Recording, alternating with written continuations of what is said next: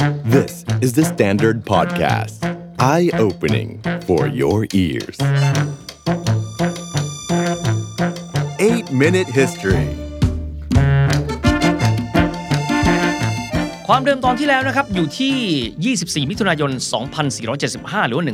1932 นะครับที่สยามประเทศนั้นมีการเปลี่ยนแปลงระบอบการปกครองจากสมบูรณาญาสิทธิราช มาเป็นระบอบประชาธิปไตยที่มีพระมหากษัตริย์เป็นประมุขคณะราษฎรเองครับมองว่างานศิลปะนั้นมีความสำคัญในการที่จะสื่อสาร แนวความคิดอุดมการณ์ต่างๆ นั้น ให้กับคนไทยด้วย ดังนั้นจึงให้ความสำคัญกับงานศิลปะรวมถึงบทบาทนะครับของคอร์ราโดเฟโรชีหรือว่าอาจารย์ฝรั่งด้วย ใน episode นี้ครับจะมาพูดคุยนะครับถึงเรื่องของบทบาทของคอร์ราโดเฟโรชีในการวางรากฐานมหาวิทยาลัยศิลปากร รวมถึงเรื่องของประติมากรรมชิ้นสำคัญครับที่ท่านมีส่วนร่วมไปด้วย ไม่ว่าจะเป็นการที่ท่านนั้นออกแบบ การขึ้นรูป หรือว่าเป็นการที่ท่านนั้นร่วมปั้นด้วย ซึ่งมีหลากหลายชิ้นนะครับ แต่แน่นอนนะครับว่างานเหล่านี้ไม่ใช่ท่านเป็นผู้ที่สร้างขึ้นมาแต่เพียงผู้เดียว แต่ยังมีกลุ่มช่างรวมถึงลูกศิษย์ลูกหาของท่านอีกหลายท่าน ร่วมกันสร้างสรรค์ขึ้นมาด้วยครับ หลังจากเหตุการณ์การเปลี่ยนแปลงสยามในปี 2475 นะครับ ก็คือ 1932 ถัดมา 2 ปี คือปี 2477 หรือ 1934 ครับ ในครั้งนั้นครับ อาจารย์ฝรั่งคอร์ราโดเฟโรชีร่วมกับพระเทวา ภินิมมิต ออกแบบอนุสาวรีย์ท้าวสุรนารี หรือว่าย่าโมที่จังหวัดนครราชสีมา ถือว่าเป็นความก้าวหน้าอย่างมากนะครับ เพราะว่าเป็นอนุสาวรีย์สตรี วีรสตรีตามอย่างประติมากรรมตะวันตกเป็นครั้งแรก ปกติแล้วนะครับที่ผ่านมาอาจจะมีเฉพาะอนุสาวรีย์ของชายแต่เพียงอย่างเดียวเท่านั้น ถัดมาครับ 1935 1 ปีต่อมาครับประติมากรรมครุฑยุทธแรงอนครับที่อาคารไปรษณีย์ไทย ซึ่งมีขนาดใหญ่กว่าคนจริงเนี่ยสามเท่าตัวนะครับประติมากรรมนั้นยังคงอยู่นะครับที่อาคารไปรษณีย์กลางนะครับที่บริเวณถนนเจริญกรุง ณเวลานั้นเองครับคอราโดเฟโรชีเองก็ถูกวิพากษ์วิจารณ์เหมือนกันว่าทำไมครุฑไทยแต่มีลักษณะหรือว่าอนาโตมีสรีระนั้น เหมือนแบบฝรั่งคือมีกล้ามนะครับซึ่งก็ต้องถือว่าเป็นสิ่งใหม่ครับที่เกิดขึ้นในสยามประเทศ 6 ปีต่อมาครับ 1940 ครับ ก็คือประติมากรรมนูนสูงครับ ที่ประดับเอาไว้ที่ฐานของปีกอนุสาวรีย์ประชาธิปไตย บนถนนราชดำเนิน โดยครั้งนั้นครับมีอาจารย์สิทธิเดชแสงหิรันเป็นผู้ช่วยปั้น ถัดมาครับ 1941 ปฏิมากรรมอนุสาวรีย์ชัยสมรภูมิ เป็นอนุสรสถานของไทยครับ ในสงครามอินโดจีนครั้งที่ 2 ครับ ขนาดปฏิมากรรมแต่ละชิ้นนะครับก็คือ 2 เท่าของคนธรรมดา ทั้งหมดเนี่ยมีด้วยกันทั้งหมดปฏิมากรรม 5 ชิ้นด้วยกัน ซึ่งเป็นการทดแทนเหล่าทหารบก ทหารเรือ ทหารอากาศ ตำรวจ และก็พลเรือนด้วยนะครับ หลายท่านอาจจะไม่ทราบนะครับว่าอนุสาวรีย์ชัยสมรภูมินั้นมีอยู่ 5 แฉกด้วยกันนะครับ ก็เป็นเป็นลักษณะสันฐานคล้ายๆกับลูกมะเฟืองที่ยาวลงไป ดังนั้นประติมากรรมด้วยกันทั้งหมดเนี่ยมีทั้งหมดอยู่ 5ประติมากรรมด้วยกันนะครับสำหรับศิลปินผู้ปั้นรูปเหล่านี้ก็คือลูกศิษย์ของคอราโดเฟโรชีหรือว่าอาจารย์ฝรั่งครับ ก็คือนะครับอาจารย์สิทธิเดชแสงฮิรันนะครับปั้นทหารอากาศ อาจารย์อนุจิตแสงเดือน ปั้นข้าราชการพลเรือน อาจารย์พิมานมูลประสุขปั้นตำรวจ นะครับอาจารย์แช่มแดงชมพู ปั้นทหารบก โดยที่งานนี้อยู่ภายใต้การควบคุมครับของอาจารย์ฝรั่งคอราโดเฟโรชีถัดมาครับปี 1942 ครับอนุสาวรีย์พระบาทสมเด็จพระมงกุฎเกล้าเจ้าอยู่หัวรัชกาลที่ 6 ที่ปัจจุบันนี้ก็ประดิษฐานอยู่ที่หน้าสวนลุมพินี มีขนาด 3 เท่าของพระองค์จริงครับ สถานการณ์วางรากฐานการศึกษาศิลปะในประเทศไทยนะครับ บทบาทของอาจารย์ฝรั่งคอราโดเฟโรชีก็คือมหาวิทยาลัยศิลปากร ซึ่งถือเป็นมหาวิทยาลัยแห่งที่ 5 ของประเทศไทยนะครับ ต้องบอกว่าสยามประเทศเปลี่ยนชื่อมาเป็นประเทศไทยก็คือในปีที่สงครามโลกครั้งที่ 2 อุบัติขึ้น 1939 ดังนั้นตั้งแต่ 1939 เป็นต้นมา เราก็จะขอเรียกว่าประเทศไทยก็แล้วกันนะครับ สำหรับมหาวิทยาลัยศิลปากรนั้น ก่อนที่จะถูกยกระดับเป็นมหาวิทยาลัยนั้น เดิมทีครับมีชื่อว่าโรงเรียนประณีตศิลปกรรม สังกัดกรมศิลปากร ที่ตั้งขึ้นครับในปี 2476 ก็คือ 1933 นะครับโดยหลวงวิจิตวาทการ อธิบดีกรมศิลปากรณขณะนั้น และพระสาโรธรัตนนิมาน หรือว่าสาโรธสุขยางครับก็จะมีอาจารย์ฝรั่งโคราโดเฟโรชีเป็นอาจารย์ผู้สอนหลักอยู่ด้วย สำหรับพื้นที่ก็คือใช้พื้นที่วังกลางและวังตะวันออกของวังท่าพระครับทำการเปิดสอนให้กับข้าราชการ และก็นักเรียนสมัยนั้น โดยไม่เก็บค่าเล่าเรียนด้วย 2 ปีต่อมาครับในปี 2578 หรือว่า 1935 ได้มีการรวมเอาโรงเรียนนาตะดุริยางคศาสตร์นะครับที่อยู่ที่วังหน้าเอาไว้ด้วย และเปลี่ยนชื่อใหม่เป็นโรงเรียนศิลปากรในวันที่ 12 ตุลาคม ปีพุทธศักราช 2486 หรือว่า 1943 ครับ ศาสตราจารย์พระยาอนุมานราชทน ยงเสถียรโกเศษ อธิบดีกรมศิลปากรได้มีการพัฒนาหลักสูตร จนได้รับการยกระดับขึ้นเป็น มหาวิทยาลัยศิลปากรครับ ซึ่งถือเป็นสถาบันอุดมศึกษาขั้นสูงนะครับทางศิลปะของชาติ ก็มีปณิธานในการสร้างสรรค์ศิลปะนะครับ วิทยาการและภูมิปัญญาเพื่อสังคม และมีการจัดตั้งคณะจิตกรรม และประติมากรรมขึ้นเป็นคณะวิชาแรก ปัจจุบันก็คือคณะจิตกรรม และประติมากรรมและภาพพิมพ์นะครับ โดยมีอาจารย์ฝรั่งคอราโดเฟโรชีทำหน้าที่ในการถ่ายทอดวิทยาการแบบศิลปะอิตาเลียน ให้กับผู้เรียนชาวไทย และเป็นรากฐานสำคัญของวงการศิลปะไทยมาถึงปัจจุบันครับ ทีนี้ตัดภาพมาดูที่บริบทโลกกันบ้างครับ การเปลี่ยนแปลงการปกครองของไทย 1932 มีความหมายอีก 7 ปีนะครับโลกก็เดินหน้าเข้าสู่สงครามโลกครั้งที่ 2 ไปแล้ว ทีนี้ครับในกรอบเวลาดังกล่าวเองนะครับเริ่มต้นจากความขัดแย้งของชาติในยุโรป 1 กันยายน 1939 นะครับ นาซีเยอรมันลุกลานโปแลนด์ อังกฤษและฝรั่งเศสประกาศสงครามต่อนาซีเยอรมัน สงครามโลกครั้งที่2ที่อุบัติขึ้นนั้น ฝ่ายหนึ่งก็จะมีฝ่ายสัมพันธมิตร อีกฝ่ายหนึ่งก็คืออักษะนะครับสำหรับฝ่ายอักษะเองประกอบไปด้วยแกนนำก็คือนาซีเยอรมัน และฟาสซิสอิตาลี มีความหมายว่าชาติของอาจารย์ฝรั่งเฟโรชีก็เป็นฝ่ายอักษะนั่นแหละครับ เบื้องต้นเองครับสยามประเทศ ซึ่งณเวลานั้นก็เปลี่ยนชื่อเป็นประเทศไทยนะครับได้ 2 เดือนกว่าๆเราเปลี่ยนชื่อ 23 มิถุนายน 1939 ไม่ได้รับผลกระทบจากสงครามนะครับเพราะว่าช่วงแรกก็จำกัดขอบวงเฉพาะในยุโรป แต่ต่อมาครับในปี 1941 ครับอักษะได้มีการผนวกจักรวรรดิญี่ปุ่นครับเข้ามาเป็นพันธมิตรของฝ่ายอักษะด้วย แต่แล้วครับเมื่อจักรวรรดิญี่ปุ่นคิดการใหญ่ต้องการรุกรานประเทศอาณานิคม ของอังกฤษ ฝรั่งเศส และฮอลันดา ในภูมิภาคของเราคือเอเชียอาคเนและมีการวางขั้นตอนการรุกรานเอาไว้ ด้วยการโจมตีพันธมิตรของอังกฤษฝรั่งเศสและเนเธอร์แลนด์ก็คือสหรัฐอเมริกา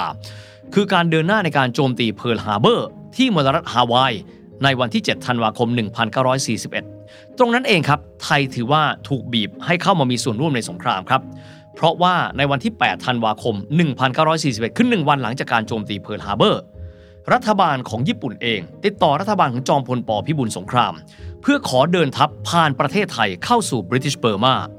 ทำให้ประเทศไทยจำเป็นต้องเข้าสู่ภาวะสงครามโลกครั้งที่ 2 ไปด้วย พลเมืองของประเทศคู่สงครามครับ อันได้แก่อังกฤษฝรั่งเศสถูกควบคุมตัว และเกณฑ์แรงงานในฐานะเชลยสงคราม แต่พลเมืองของสัญชาติของชาติสมาชิกฝ่ายอักษะไม่ได้รับผลกระทบ ก็มีความหมายว่าอาจารย์ฝรั่งคอร์ราโดเฟโรชีท่านเป็นอิตาเลียนครับ ท่านก็เลยไม่ได้รับผลกระทบจากการเดินทัพของญี่ปุ่นผ่านไปยังบริ t ิชเ b อร์มาแต่แล้วครับด้วยการที่การเมืองอิตาเลียนเนี่ยเปลี่ยนแปลงไปครับคนอิตาเลียนเองเริ่มต้นไม่ยอมรับผลกระทบของสงครามโลกในครั้งนั้นอีกต่อไป อิตาลีครับ แกนนำพรรคฟาสซิสต์ 24 คน เริ่มต้นตีตัวออกห่างมุสโสลินี จุดเปลี่ยนครับ คือเมื่อกษัตริย์วิตตอริโอ เอมาเนเลที่ 3 บัญชาให้มุสโสลินีเข้าเฝ้า จากนั้นปลดมุสโสลินีออกจากตำแหน่งนายกรัฐมนตรี และควบคุมตัวไปยังเรือนจำที่ตอนเหนือของอิตาลี 8 กันยายน 1943 ครับราชอาณาจักรอิตาลี โดยพลเอกเปียโตร บาโดลิโอประกาศถอนตัวจากการเป็นพันธมิตรกับฝ่ายอักษะ ก็คือฝ่ายเยอรมันกับญี่ปุ่น เข้าข้างครับไปสู่ฝ่ายสัมพันธมิตรในปี 1943 แม้ว่ามุสโสลินีเองครับจะได้รับความช่วยเหลือจากกองพลร่มเยอรมันนะครับหรือ Fallschirmjäger ในการหนีการควบคุมตัวจากอิตาลี แล้วไปตั้งรัฐเล็กๆ เรียกว่าสาธารณรัฐซาโล เป็นพันธมิตรกับฝ่ายอักษะ แต่ถ้าเกิดเป็นทางการแล้วครับราชอาณาจักรอิตาลี กลายเป็นส่วนหนึ่งของสัมพันธมิตรไปแล้ว มีความหมายว่าสถานภาพของคนอิตาเลียน ในพื้นที่ใต้อิทธิพลของกองทัพจักรวรรดิญี่ปุ่น ไม่เหมือนเดิมอีกต่อไปครับ จากเดิมถือว่าเป็นพลเมืองของชาติที่เป็นพันธมิตรร่วมรบ กลายมาเป็นพลเมืองของชาติคู่สงครามไปในทันที สิ่งนี้เองครับส่งผลกระทบต่ออาจารย์ฝรั่งคอราโดเฟโรชีอย่างแน่นอน เจ้าหน้าที่ฝ่ายไทยเองตระหนักถึงประเด็นนี้ดีครับ โดยเฉพาะพระยาอนุมานราชทนตระหนักดีว่าอาจารย์ฝรั่งคอราโดเฟโรชีคือผู้มีคุณูปการต่อวงการศิลปะไทยอย่างมหาศาล การที่ท่านนั้นจะต้องถูกญี่ปุ่นควบคุมตัวไปใช้แรงงานในฐานะเฉลย จะเป็นความสูญเสียต่อวงการศิลปะไทย จึงได้มีการเสนอทางออกครับ ให้อาจารย์ฝรั่งเฟโรชีเปลี่ยนสัญชาติจากอิตาเลียนเป็นไทย เพื่อที่จะได้ไม่ต้องตกเป็นเฉลย ไม่ต้องตกเป็นเป้าของการควบคุมตัว และนำตัวไปเป็นเฉลยศึกใช้แรงงาน ด้วยหลักรัฐนิยมครับของจอมพลปพิบูลสงคราม หรือแปลกขิตสังฆะ คนที่จะสื่อสัญชาติไทยในเวลานั้น ต้องมีชื่อและนามสกุลเป็นไทย ดังนั้นการที่จะเป็นพลเมืองไทยที่มีชื่อว่านายคอราโดเฟโรชีขัดต่อหลักรัฐนิยม จึงจำเป็นต้องมีการเปลี่ยนชื่อเป็นภาษาไทย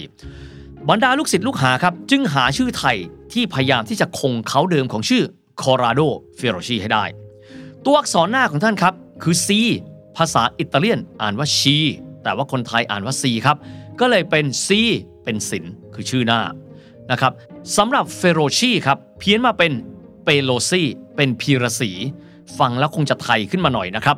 ก็คือยังคงเขาเดิมครับซีเปโลซีศิลพีรสีจากนั้นอาจารย์ฝรั่งจากคอราโดเฟโรชีอย่างเป็นทางการจึงกลายเป็นอาจารย์ฝรั่งศิลพีรสีสืบมาด้วย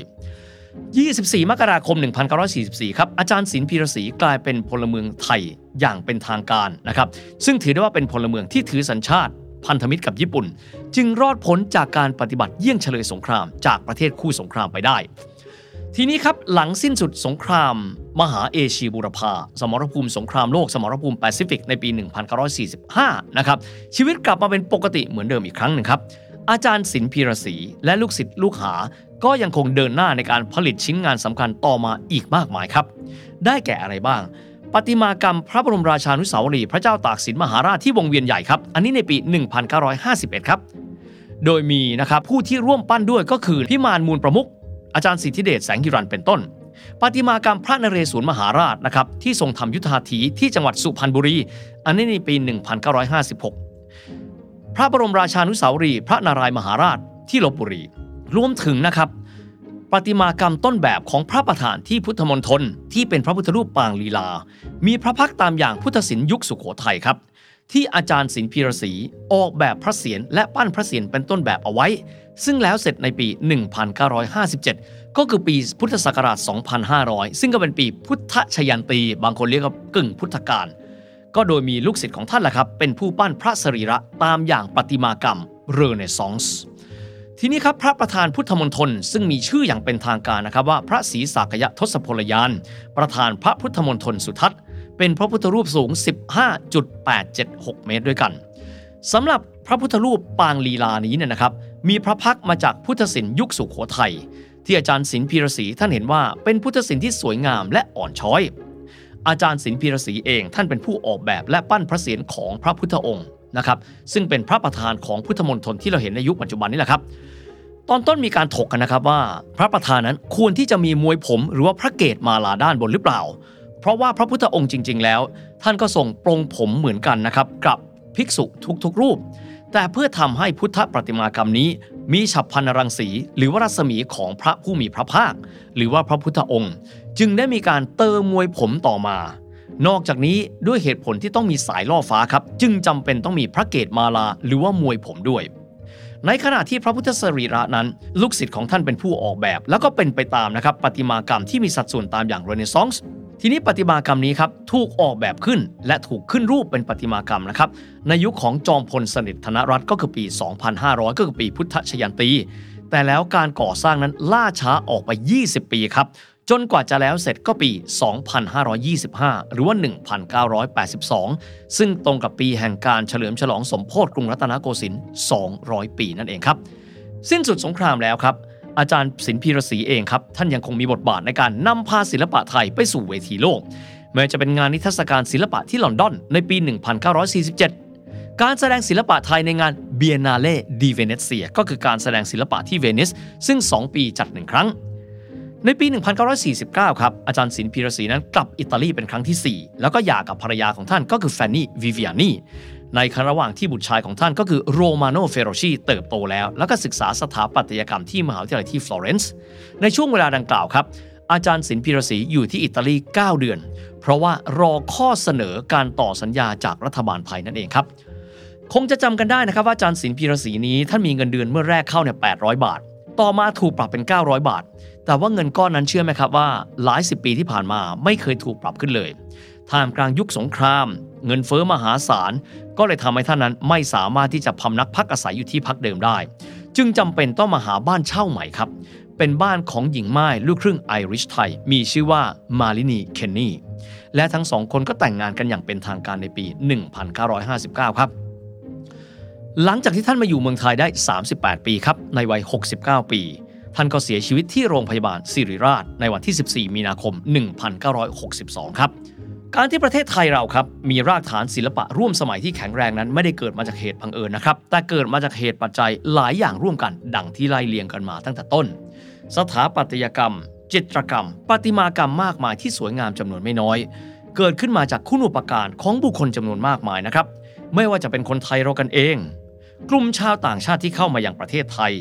กลุ่มชาวอิตาเลียนดังที่ไล่เลียงมา และทุกท่านนี้ก็คือบุคคลที่มีส่วนสำคัญ ต่อการวางรากฐานศิลปะในประเทศไทยเราให้เข้มแข็งอย่างทุกวันนี้ หลายท่านจากไปแล้วครับ แต่อย่างที่อาจารย์ศิลปิรศรีท่านกล่าวไว้ครับ ศิลปะยืนยาว ชีวิตสั้น l'arte è lunga la vita è breve l'ars longa vita brevis The Standard Podcast. Eye opening for your ears.